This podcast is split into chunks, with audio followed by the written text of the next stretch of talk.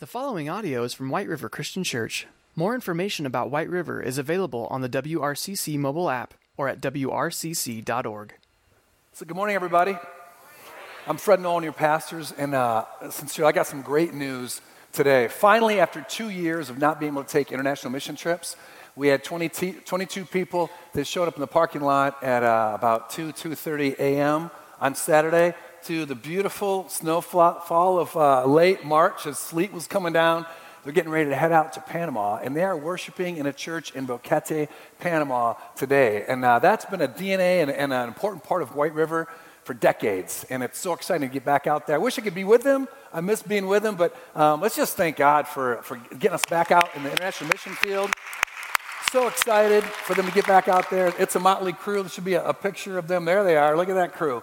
DJ Barnett is our technical arts director and uh, also the leader of that team, along with Chuck Goodrich. And he's done, DJ's done an awesome job putting those details together and has really uh, helped us out to make that a reality. So we're thankful for that. Let's go ahead and uh, pray for them right now, and uh, we'll pray as we get ready to get into God's Word. You guys, bow your heads with me, please. Great and good Heavenly Father, I thank you and uh, I praise you that um, we're able to, to go back over the ocean, dear God, overseas, and uh, bring the good news of Jesus Christ.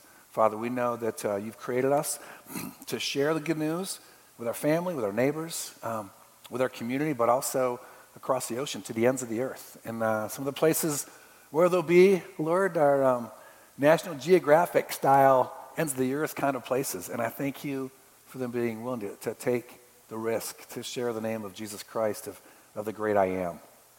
Father, keep them safe. And uh, I pray that you use them as they expand the school that uh, children that go to that school will not only hear of you, Lord, they'll commit their hearts to you, and uh, that they'll be going out and reaching their own people. I pray for those that are involved in Vacation Bible School, God, that they would hear the good news in an exciting way of um, how Jesus Christ can change their lives now in uh, today's world, Lord, and help them through difficulty, but also um, give them an eternity that, that's unmatched. Father, thank you for the privilege and the honor of teaching your word today. Lord, um, not worthy to stand here today with your word and, and share this with these good people, but you are. And you are great, and you are greatly to be praised. So I pray that you just allow the name of Jesus Christ to be lifted up today in a powerful way. Lord, uh, help me not to get in the way. I pray the words of my mouth and the meditations of all of our hearts would simply be pleasing to you. Pray so in Jesus' name, amen. All right, I want to start off by just letting you know that I've had the privilege of going to Panama a few times myself. And, um, and uh, some of those trips, they go across the bay to kind of an island region. And uh, they used to go across this bay in, um, in, a, in a boat. Uh, it's more like an enlarged dugout canoe. There's, there's a picture of that. And it's, it's almost big enough to keep the waves out most of the time when you're going across, but uh, it's fine. It's fine. It's kind of like the movie Italian Job Fine, if you've ever seen that. It causes you to, to feel freaked out, insecure, neurotic, and emotional. You're fine. So, uh, on one of those trips, I had the privilege of going across on a beautiful sunny day. The water was nice and smooth, went across up the river, and literally, as I prayed, some of these places, it really is right out of National Geographic. You go up these rivers, and, and Juan, who passed away, um, recently, and in the last would have been a year, year and a half, uh, he was a leader for about three decades, and he had a saying. He would just go up the rivers until he found people. He would tell them about Jesus. He would go up roads till the road ended, and he started walking, and he would bring them Jesus. And so that's what we did. We are going up this river, and there's little huts, and, and we had talked to some people, and the clouds started kind of rolling in. You know, the wind started picking up a little bit. It started to rain, and, and some of the natives started getting a little bit nervous. Our boat driver got a little nervous. And, it's typical for there to be a, a storm kind of whip up in the afternoon. So we headed back and, and got in the boat, and sure enough, it was raining, and we're going across this, this bay, and, and the waves are kind of lapping into the boat. I was in that boat with three or four other pastors, and we had our, our trash bags that someone had thankfully taken, and we're covered in that. I, I had a bag on my head, a, a, little bit like, like this right here, but I remember that at the time I still had my aviator sunglasses on, and uh, I just remember um, looking over, I think it was Rod Idle was one of the other pastors in there. And for those of you that, that don't know this about me, it's, it's a little scary, but I have kind of this military, heroic, like wannabe fantasy Jason Bourne kind of world inside of me. And so I leaned over at him and I just said, Right now, I'm a Navy SEAL.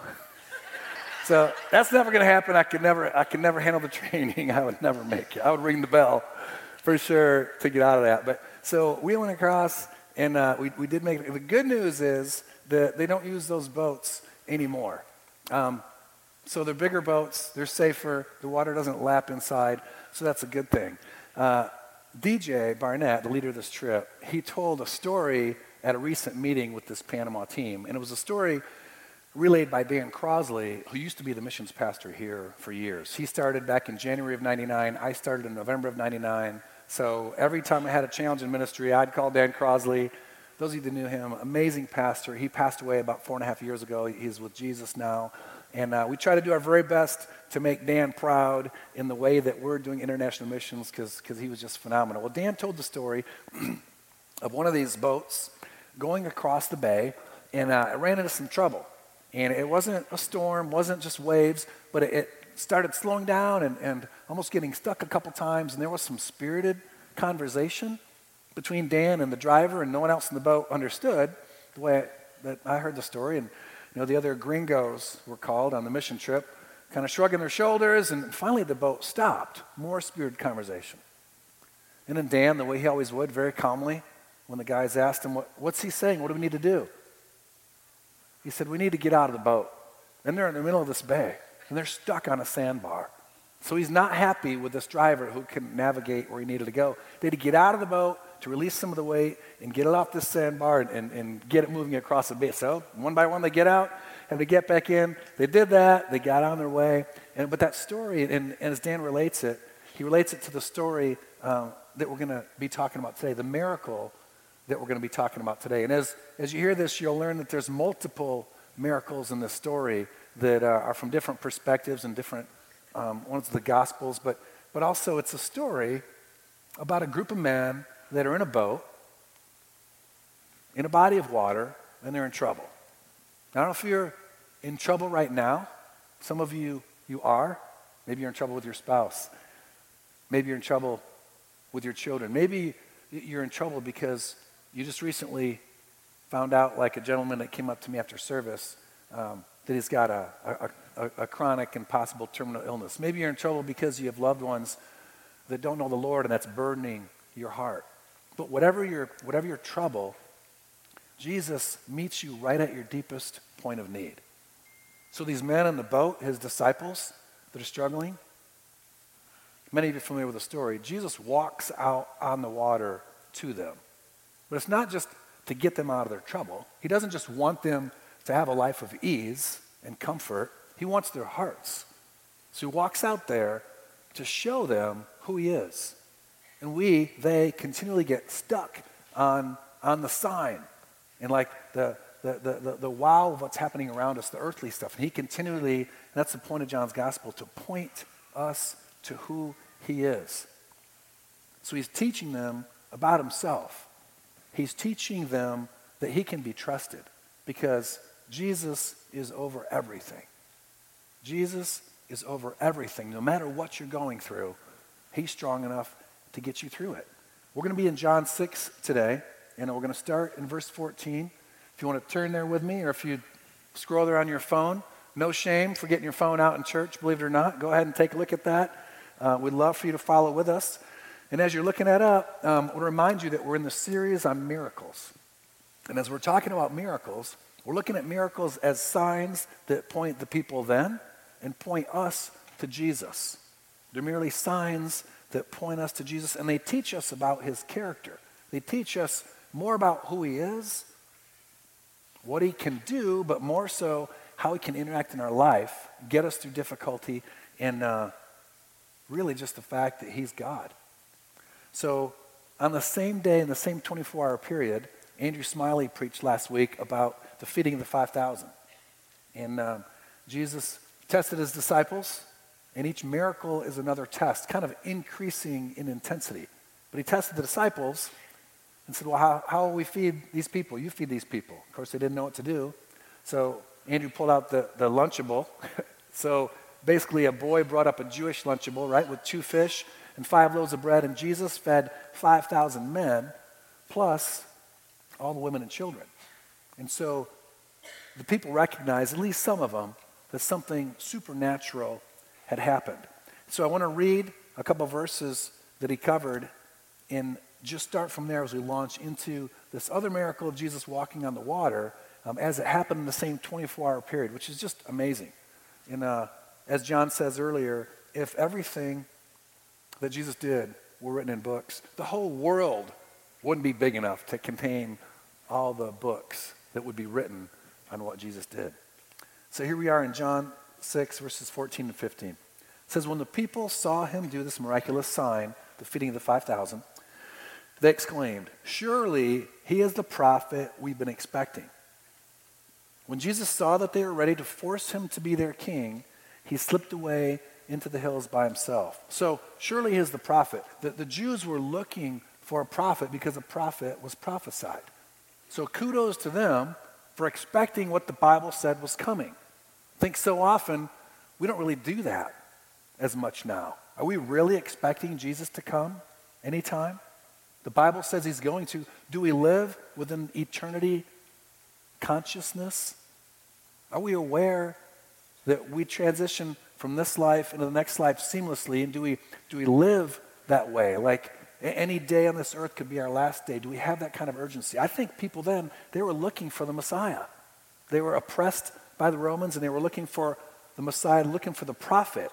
And there's maybe a specific reason that that's attached to the feeding the 5,000. Look with me, if you would be on the screen behind me, Deuteronomy 18, verse 15.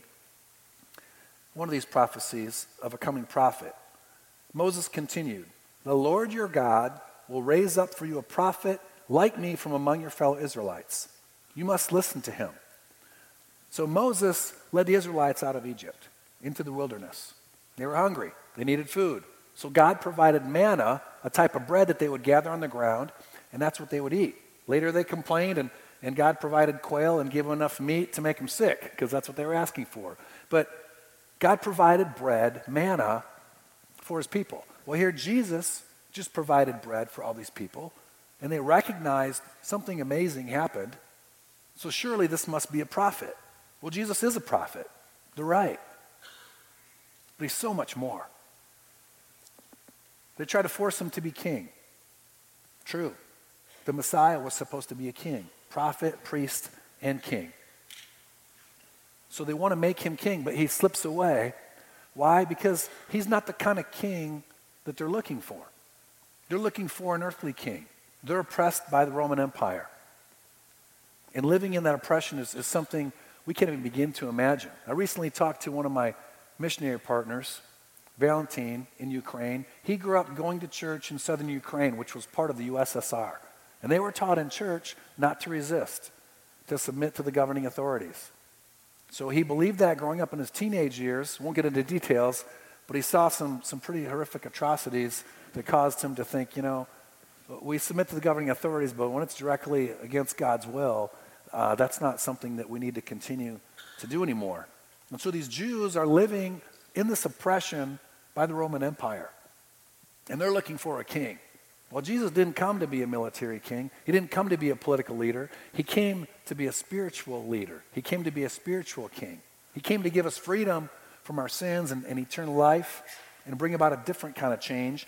And they weren't ready for that. They weren't looking for that. So Jesus is a king, but he's so much more than just a king. Let's look at John 6, 16 to 17. It says, That evening, Jesus' disciples went down to the shore to wait for him.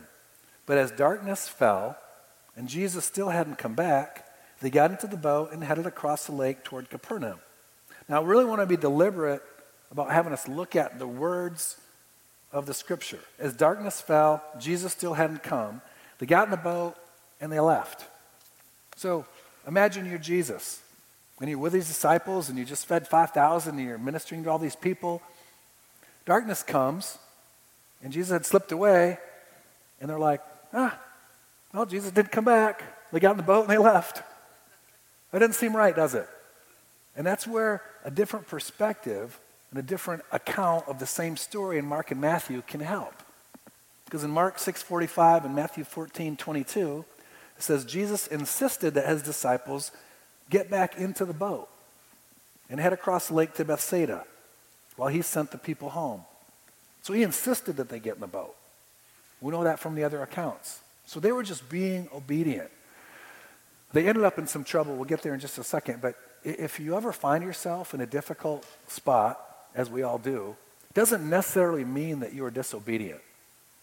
Sometimes it is. I've definitely been in situations where I'm in a bad spot because I did something wrong. That's happened to me plenty of times. I was disobedient, and there's consequences for that. But sometimes in this broken world, life is just hard.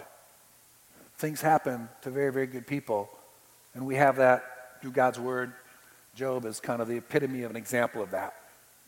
And so they were being obedient, but Jesus knew his plan. Jesus knew exactly what he was going to do. He knew what was going to happen, and he knew what he was going to do because he knew that he would do that to teach them what they need to learn so we could talk about it today, and we can learn from it as well. So let's continue reading. In John 6, uh, 18 to 20, it says, Soon a gale swept down upon them, and the sea grew very rough. They had rowed three or four miles when suddenly they saw Jesus walking on the water toward the boat. They were terrified, but he called out to them, Don't be afraid, I am here. It's a strong wind, rough sea. They're out three or four miles. So, this Sea of Galilee is also called the Sea of Tiberias, and it's about seven miles wide, about 13 miles long.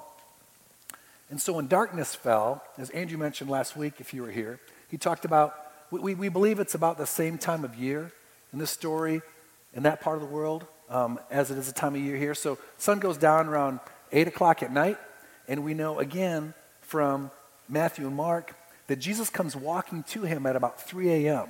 So they've been rowing from 8 p.m. to 3 a.m., seven hours. Some scholars will say eight hours. So they've been rowing for quite a while. Now it's interesting, again, just little tidbits in, in Mark 6:48. It says that Jesus intended to go past them. Have you ever read that? It says he intended to go past them. How does that work? He's walking on the water and they're rowing, and he's just going to walk on by and not stop. That's what, it, that's what it says. Maybe he's showing them, you know, there's other needs in this world too. There's a whole crowd waiting on the other shore, and I need to get there. And they're terrified, and which anybody would be, right?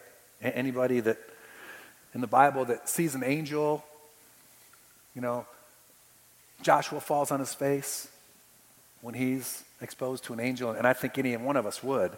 But he intended to go past them, but yet he stopped. So in verse 29, he says, Don't be afraid, I am here. And that's very intentional. Some version says, The I am is here. So he takes it to a whole new level. He's claiming to be God. It's the first time he's claiming to be God. And when you're in a boat and it's windy and the waves are big, and Jesus, who you've already seen do miracles, is standing on the water, and he says, I am here, pretty good evidence that something pretty powerful is going on. Again, that name of God, I want to go back to the Old Testament to show you where that comes from.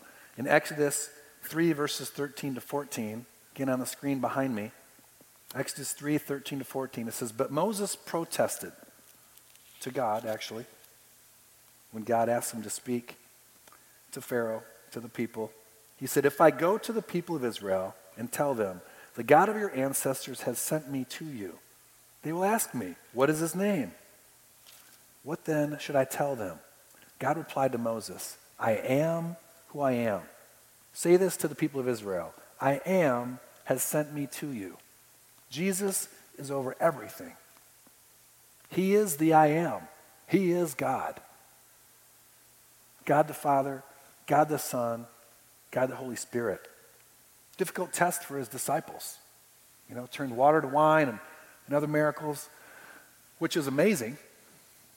But for him to say he's God, and we have the whole story. We have all these miracles, we have his crucifixion, his resurrection, the whole thing comes together. So don't be too hard on these disciples or other people when they're scratching your head. If a person came to you, even having done these amazing things, and told you that they were God, would you believe?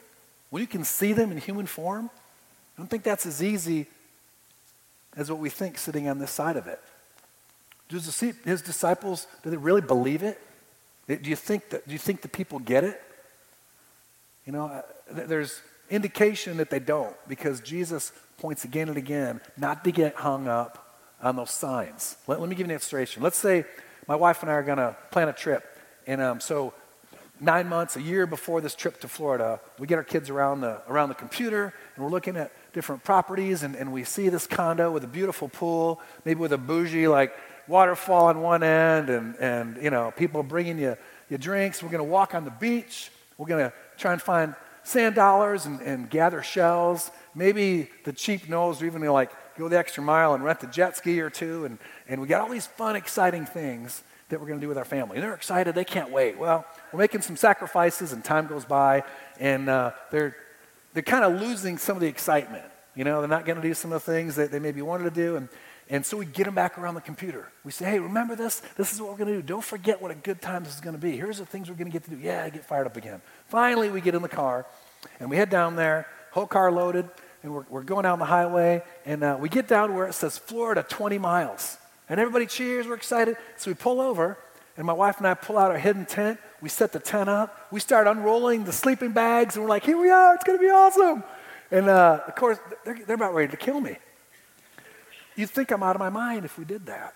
But that's what people do. That's what we do. We look at creation and we think, that's the thing. Look at that's amazing. And it is. But it's a sign. The sign is not the thing.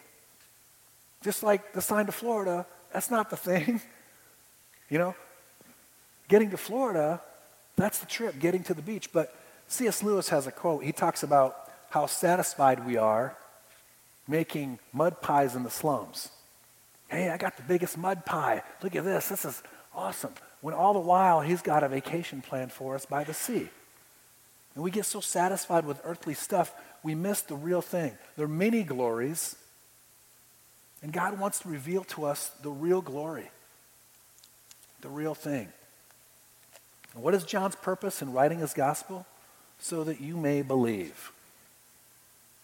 Not so that you have a life, life of ease, not even so that you're impressed by the things he does. So you may believe in the person. Like we started the series out. In the beginning was the Word. The Word was with God, the Word was God. All things were created through Jesus. That's what it says. So let's look at the next verse. John 6, verse 21. It says, They were eager to let him in the boat, and immediately they arrived at their destination. Exclamation point. Wait, what? Immediately they arrived at their destination. So got in the boat, bam, they're there. You might think, well, maybe John's exaggerating. This is the same John that when water was turned into wine, he kind of seemed to gloss over it. Like, yeah, they do whatever my son says, Mary said, and then they, they have the water, they dip it out, and somewhere in the story, it turned into wine. And that John says immediately they're at their destination. So the truth is, there's several miracles in the story. In Matthew's version, Peter actually walks on the water. He sees Jesus and he says, If it's really you, Lord, tell me to come out and I'll walk out to you. So he does until he kind of freaks out and he starts to sink and Jesus pulls him up. That's not in the story of John. Why is that not in, in John's story or in Mark's account of it? Well, maybe they just didn't like Peter. Maybe they're like, ah, that loudmouth, showboat. I'm not even going to put that in the story. There's probably more to it than that, right? But we don't know. But it's not in John's account, so we're not going to focus on it and spend a whole lot of time on it. But that's another miracle that happened. In Mark's version, in 651 in Mark, it says the wind stopped and they were totally amazed. So Jesus walks out to them on the water. Peter comes out. He gets in the boat. The wind stops, and then they're instantly to the other side.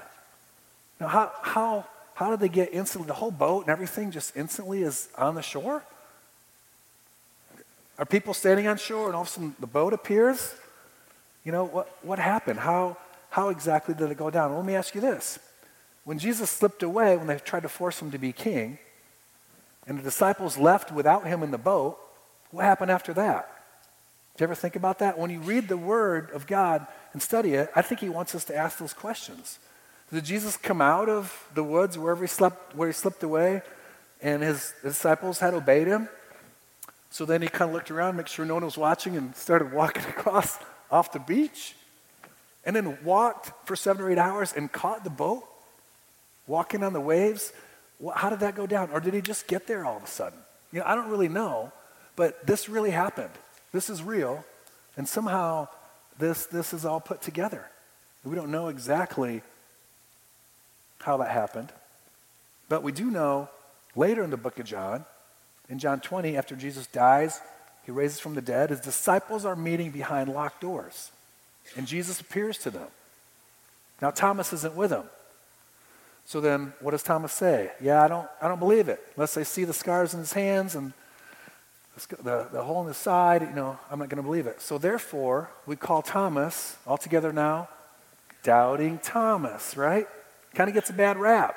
Well, eight days later, the disciples are together, and Thomas is with them, and Jesus appears again to them behind locked doors. So, pretty amazing. He can do whatever he wants to do. Do whatever he wants to do. He, he's above time and space and matter and everything. Why? Because Jesus is over everything. He's over everything. Why are we so anxious? Why are we so why are we so scared? Why do we think we have to handle everything on our own when we have a God that is over absolutely everything? Let's look at verses 20, 22 to 29. We're going to break this up a little bit, but John 6, verse 22. It says, The next day, the crowd that had stayed on the far shore saw that the disciples had taken the only boat, and they realized Jesus had not gone with them. So the gig's kind of up. They're seeing something weird here. Several boats from Tiberias landed near the place where the Lord had blessed the bread and the people had eaten. So when the crowd saw that neither Jesus nor his disciples were there, they got into the boats and went across to Capernaum to look for them. They found him on the other side of the lake and asked, Rabbi, when did you get here? So they're like, there was one boat. Disciples went in the boat. Jesus didn't get in the boat. Now they're all on the other side of the lake. So, Rabbi, when did you get here? Jesus naturally explains everything to them, right? No. He's not going to answer that question. Jesus replied in verse 27 I tell you the truth, because he's the way, the truth, and the life. He knows the entire truth, and he wants to share the real truth with them. He wants to share himself with them. I tell you the truth. You want to be with me because I fed you. You're stuck on the sign. You want to be with me because I fed you, not because you understood the miraculous signs. But don't be so concerned about perishable things like food. Again, what should you be focused on? Spend your energy seeking the eternal life that the Son of Man can give you. For God the Father has given me the seal of his approval. So he goes right to the heart. I tell you the truth, don't be stuck on the food, don't be stuck on the sign. He wants to make sure they don't vacation at the sign. Like, oh, the food, and, and yeah, you're a prophet. When did you get here? How did, how did the. And we would, we would all do that. I would do the same thing. But he keeps pointing them to himself. So, verses 28 and 29. They replied, We want to perform God's works too. What should we do? Jesus told them, This is the only work God wants from you. Believe in the one he has sent. How many times does he have to say that? Over and over again. They're like, How did you get here? Just believe in me, will you? we want to perform God's works too. We want to do some miracles. How do we do that? Here's the work you need to do believe in me. It's almost like he has a string on his chest. Believe in me, believe in me, believe in me. What part of that are you not getting? And when you see him do all this stuff, how can you not believe in who he is? Only God can do this kind of stuff. So his promises are true, what he says. But the truth is, his promises can't be true or realized in your life unless he has rule over that part of your life. Let me say that again. I don't believe his promises can be true in your life unless he has rule in that part of your life. So you, you, you want the, the peace and the, the forgiveness um, and the strength, and you have to open up each part of your heart for him to rule there. Now, I'm not saying you have to have your life all together and, and be perfect before he'll heal your sickness because he has rule over sickness and, and he's the great physician. No, but so often we want the benefit of what we get because the I am can do these signs, but we don't really believe in him to the point where we, we give him rule over every area of our life. And, and I don't know what that means for each one of you, but each one of you just need to search, search, your, own hearts like I do and really ask myself okay, what part of my heart is really not totally open to God? What part of my life do I think is this dark little locked door part that I still want this little vice or this enjoyment or, or this security I get from this thing or this stuff that I really haven't given over to God? That's the part He wants so that He can have rule and truly allow us to enjoy those promises. So let me ask you this Is Jesus over everything in your life? Is Jesus over everything in your life? We can say that Jesus is over everything. Oh, yeah, he walks on water, he changes water to wine, he heals people, he's God. He was in the beginning with God, he is God. But is Jesus over everything in your life, in my life? The question, I think, 100% of the time is no, not over every part. So, what, what part do we need to give him rule yet? So, as you think about rowing against the headwinds, and you think about the waves and, and what are those things in your life? What are those waves? What are the difficult areas in your life where Jesus needs to walk out on the water and meet you at your deepest point of need? Is that something you're struggling with in your work? That you're just not giving over to God completely? Is it a relationship? Maybe there's a family member that is kind of the headwinds in your life. I feel like you're always fighting against that family member someone in your home, or maybe someone outside your home, or a friend, a neighbor. Forgive, love, love recklessly, love unconditionally. Serve like you never have served before, and honor God in that. Give Him rule over that part of your life, and you'll experience His promises. You know, maybe you're at a point where you're not going through a challenge right now, but you're ready to go on an adventure with God.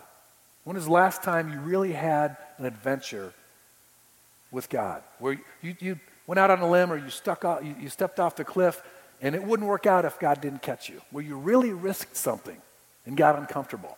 You know, I, I like the story of Benaiah in uh, 2 Samuel 23. It says Benaiah was one of David's mighty men. He was one of the warriors. And it says he chased a lion into a pit on a snowy day and he killed it. And then it goes on to the next mighty warrior. Like what, why is that in there? Mark Batterson wrote a book on it.